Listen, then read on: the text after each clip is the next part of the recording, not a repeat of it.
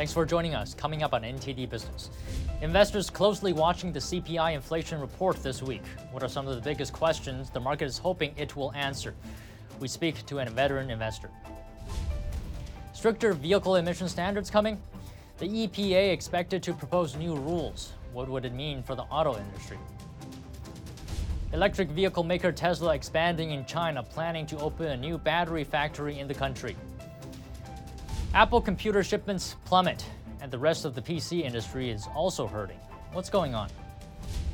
An abortion drug maker trying to halt a recent ruling to keep its drug on the market. That and much more coming up on NTD Business. Great to have you with us, Don Ma here. On Wall Street, stocks ended mixed today after clawing back some steep losses. The Dow added 101 points or 0.3%, S&P gained 4 points or 0.1%, and the Nasdaq fell 4 points. US consumers are starting to feel credit is getting more difficult to access. This is according to a new survey from the Federal Reserve. The Federal Reserve Bank of New York began conducting its survey of consumer expectations in 2013. The number of respondents who said it's harder to obtain credit compared to one year ago climbed to the highest level in the survey's history. Consumers' year ahead inflation expectations also increased for the first time since October. That marked the largest jump in one year inflation expectations since March of last year. Investors now are closely watching the consumer price inflation report this Wednesday.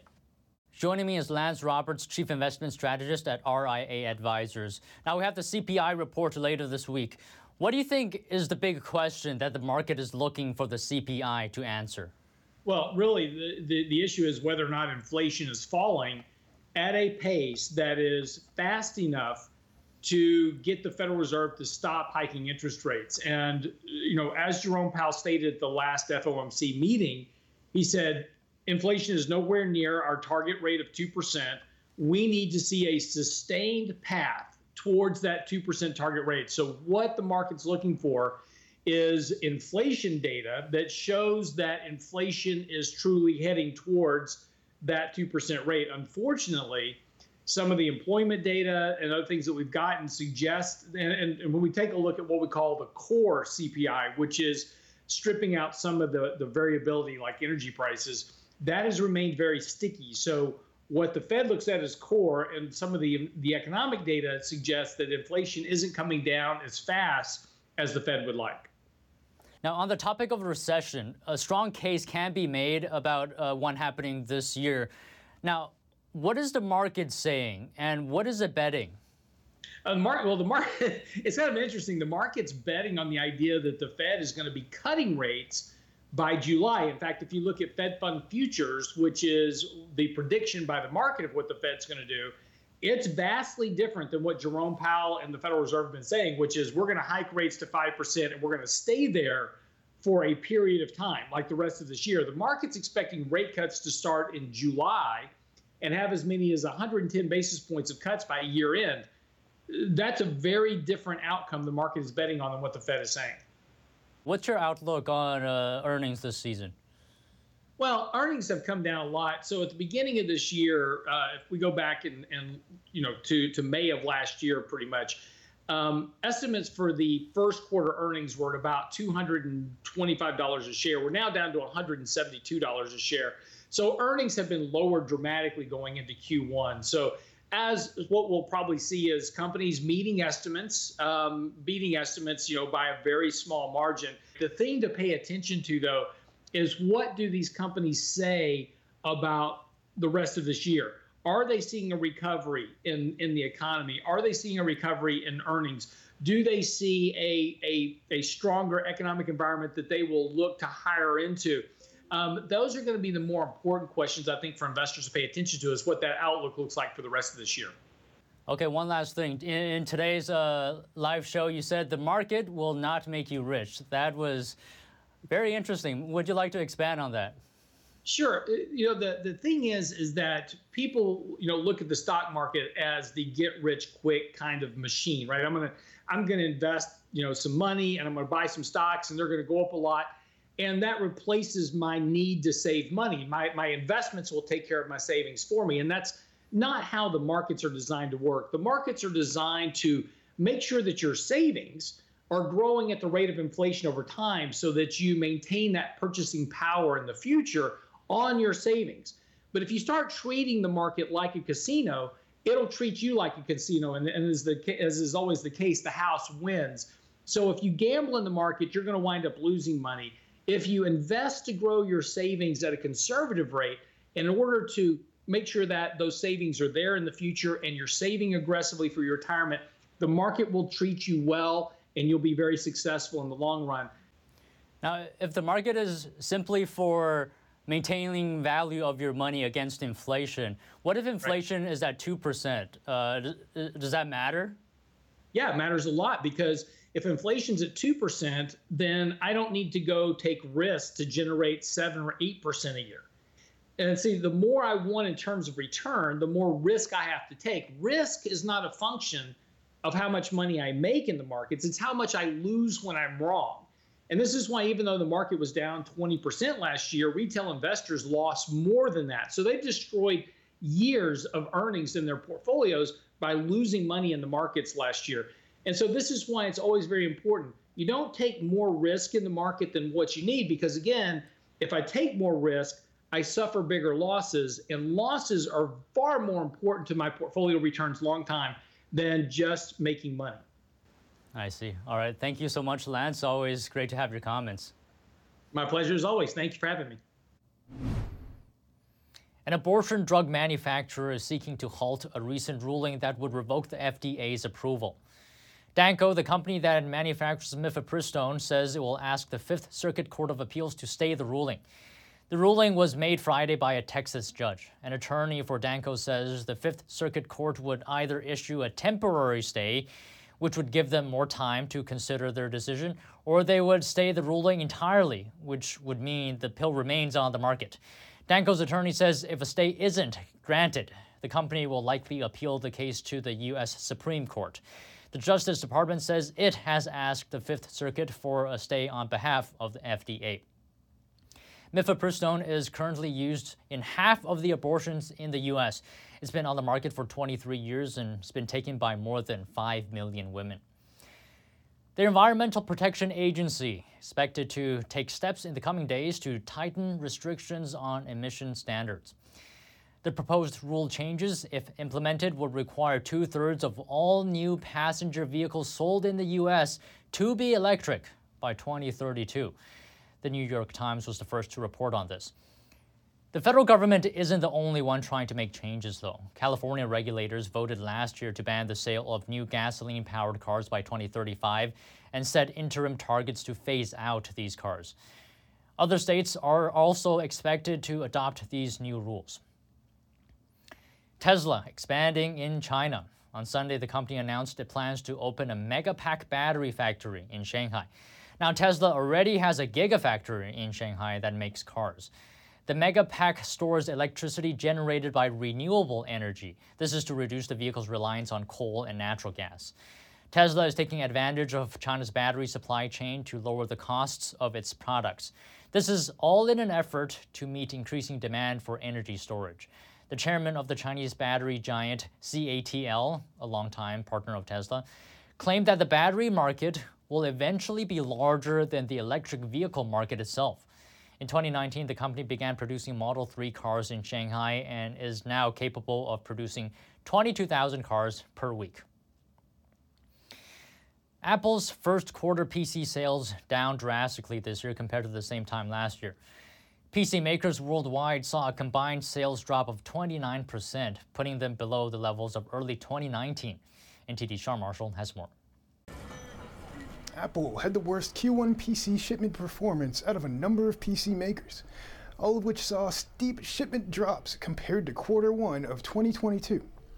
Lenovo, HP, Dell, and Asus also had declines. That's according to a new IDC report It cites excess inventory and a deteriorating macroeconomic climate as contributing factors.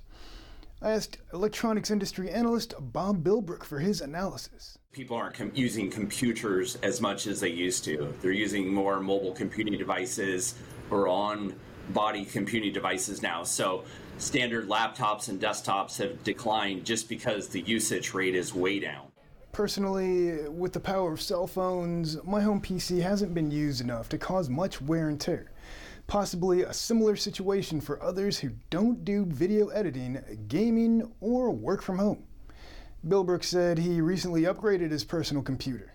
Um, because I like to do computing from one device, I take my laptop from my office to my home and I hook it into this monitor when I'm at the office and I hook it into a different monitor at home. And to run that huge gaming monitor, I had to have that kind of capacity uh, for and kind of um, power within that computing device. So that's why I, I upgraded.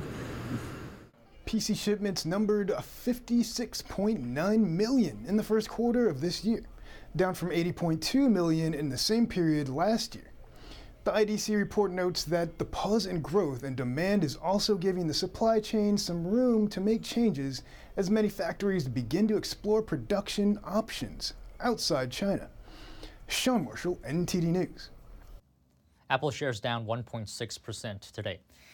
Apple has been sued by Chinese search engine Baidu. It's over what Baidu says is fake copies of its AI chatbot Ernie on Apple's App Store. The company launched the Ernie bot last month. The AI powered bot has been touted as China's closest answer to ChatGPT. Baidu says there is no official Ernie app yet, and it filed lawsuits in Beijing against Apple and the developers of the fakes. The company alleges that Apple and others have developed counterfeit applications of its Ernie bot. We reached out to Apple. The Ernie bot is only available to users who apply for and receive access codes. Baidu also warned against people selling the codes. Sky News Australia has bid TikTok farewell. It says it will stop publishing on the app to protect its reporters and audiences from security risks. Take a look. The conservative news channel called TikTok a spy network masquerading as a social media platform. It says the risks of being on TikTok are far too great for any serious news publisher to ignore. It also says the gains are negligible at best. The media agency is one of the first major outlets in Australia to publicly boycott TikTok. Sky News also says TikTok is the only developed social media platform that doesn't have a real commercial use strategy for content creators. We'll take a quick break now, but if you have any news tips or feedback for the show, please email us at business at ntd.com. Come, the number of AI powered startups and apps skyrocketing. How are they built? We take a closer look. The FBI warning to steer clear of free USB charging stations. What's the concern? That and more coming up on NTD Business.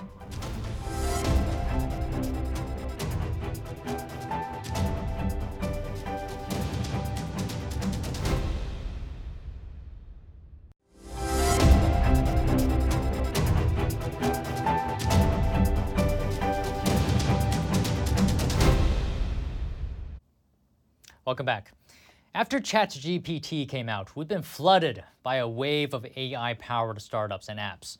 And we can see this being exemplified at a tech event called Y Combinator's Demo Days.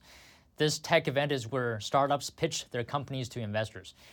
Y Combinator is a tech startup accelerator.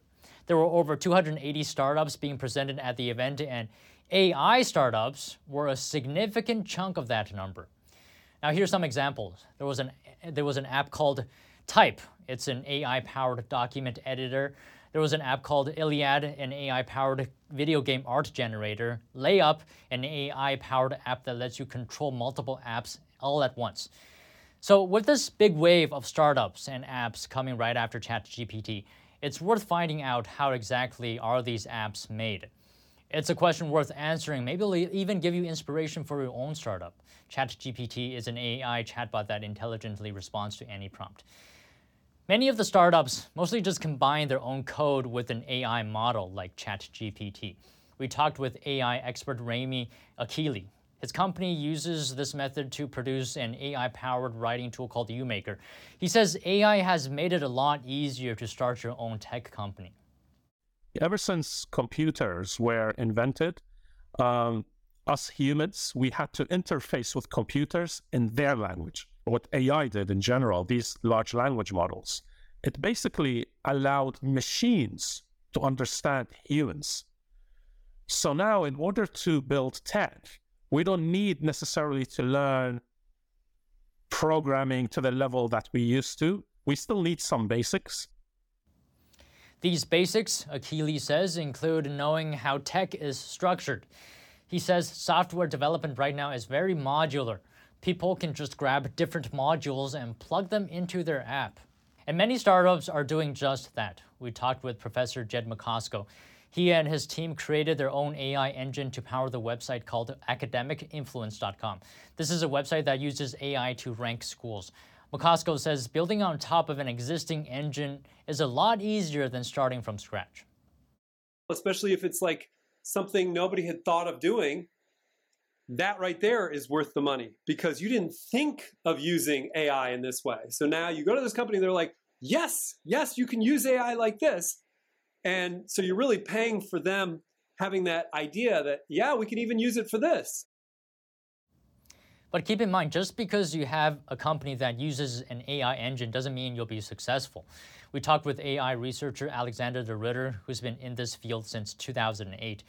De Ridder's AI powered market firm, Ink4All.com, also uses GPT as the foundation. He expects only a small number of these AI startups to succeed. The world is changing really rapidly, and for VC to invest in a company, they have to pick a company that is not just building a flimsy layer on top of an already existing model but instead is doing something profound. De Ridder says these firms need real market traction, real revenue, a brand, and maybe most important of all, unique data. If you have data that other companies don't have, for example, medical research data, then maybe you can provide services that they can't. Also, apps may be weeded out each time the foundational model gets better. For example, the next version of ChatGPT may be able to do all the things your app does currently, maybe even better. It could make your app obsolete. The key thing for these startups is going to be how quickly they can gain market share and actual real customers so that they can start getting access to data that will allow them to survive uh, the next large language model update. So by that time, the next large language model comes out, they have to have a moat. Y Combinator's Demo Day is a private, invitation only annual event. Only 1,500 investors and reporters are invited to come. moving on, the FBI is warning people to avoid using free charging stations to protect your personal data. Free USB ports are commonplace at airports, hotels, and shopping centers. But the FBI says bad guys can use these free charging stations to install malware onto consumer devices. FBI Denver issued the guidance on Twitter last week. The Federal Communications Commission calls the illegal practice juice jacking. The agency issued similar warnings to consumers in 2021. Bad actors can use the malware to steal personal data like usernames and passwords. The feds recommend that you use your own charger USB cord or use an outlet instead. Still to come, big momentum for a faith based film, scoring big at the box office. We talked to the studio behind the film.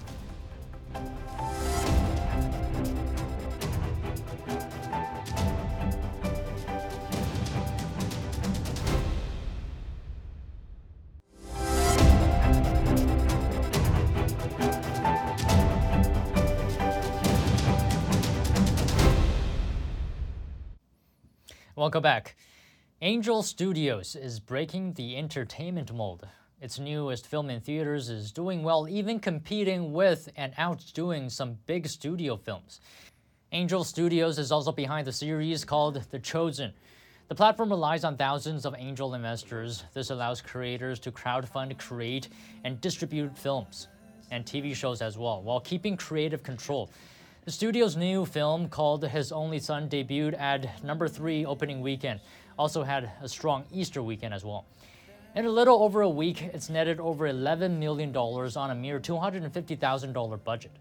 The film His Only Son is about the story in the Old Testament where God told Abraham to sacrifice his only son, Isaac. Joining us now is Jared Geesey, Senior VP of Global Distribution at Angel Studios. Now, Jared, the movie number three for the opening weekend box office, strong Easter weekend as well. What do you think is behind this momentum? Uh, crowds are just excited, I think, to celebrate uh, the, this this amazing story uh, about Abraham, and I think it's just a whole line of faith-based films that have been coming out this year, and so audiences are hungry for con- this kind of content that aligns with their faith and their values. Now, why do you think this film is able to compete with you know bigger budget films? Yeah, again, I think it's a part of that audience hunger, and and the big part of how Angel Studios does that is we have an ongoing relationship with our audience. We're always talking to them, and and so the the Angel Guild is a group of our crowd investors that selected this film, and they told us we want this film. And, uh, and so that's a big reason why we had a lot of confidence to put it out there wider. It, it actually scored in our top three films as we tested it with our audience, and uh, and they said, let let's have this film. So we were excited to bring it to markets and had that kind of confidence to see it perform in theaters. Now, for those who haven't seen the film, what would you say would be the biggest reason for going and see, seeing this? Well, it wrestles with uh, really one of the most well-known and challenging parts, uh, a Bible story. You know, the, uh, the story of, of Abraham and, Isaac and Sarah, and so it's a story that everyone is familiar with. But he really, uh, the film explores that from a very human perspective to to bring this challenging story to light. And what would it be like to to wrestle with that kind of request? Um, and so I think it's it brings the scripture to life, and and that's what I think. Just like the chosen, that's what resonates with audiences. Now, do you have to be a religious person to enjoy this film? No, I don't think so. I mean, obviously there's a there's a, a, core audience, but again, this the the story of Abraham is at the root of you know all the Abrahamic faiths, and and uh, and so it's a story that is just a part of major cultures, you know, the world over. And so, um, just because of that awareness alone, listening to and understanding what this story is about, I think is is a, something that's worth checking out for audiences of all kinds. I see. Now I understand the film is partially crowdfunded. Would you like to talk a little bit about that? How how how does that work? Yeah, so the film itself was completed, but what we what was new for this one is the what was crowdfunded was called the prints and advertising or the P&A, and that's the part of theatrical distribution where uh, you know we are bringing the film to theaters that pays for just the advertising and the awareness to actually place the film in theaters. It's the first time that that has been crowdfunded before, and the audiences came out and and we raised about 1.235 million uh, in only 100 hours, and so uh, it just the audience just said, "Let's see this film," and jumped in behind it. So that this unique model of crowdfunding is something that we partner with all the creators that work with Angel Studios to help them crowdfund, and so we really believe in the wisdom of the crowd, and the the P and A and the crowdfunding is how we tap into that. I see. Just one more thing. What's next after this project? Yeah, we have a powerful film called Sound of Freedom uh, that stars Jim Caviezel and Mira Sorvino and Bill Camp, and uh, it is uh, coming to theaters in the second half of, of 2023. All right, great. Thank you for joining us today, Jared. Hope you have a great, great week. Thank you. My pleasure. Ever wonder what an ancient Egyptian might have looked like? Now you don't have to. Brazilian experts have used digital imaging to reveal the face of an Egyptian man who lived 35,000 years ago. It's a detailed facial approximation of the skull Nazlet Khater. The skeletal remains were discovered in 1980 in Egypt's Nile Valley. Experts believe the man was between 17 to 29 years old at the time of his death. He was also believed to be around 5 feet and 3 inches tall. Researchers plan to show the facial reconstruction at an exhibit in the future. And that's it today from the NTD business team and myself, Don Ma. If you have any news, tips, or feedback for the show, please email us at business at ntd.com. Thanks for watching. We'll see you tomorrow.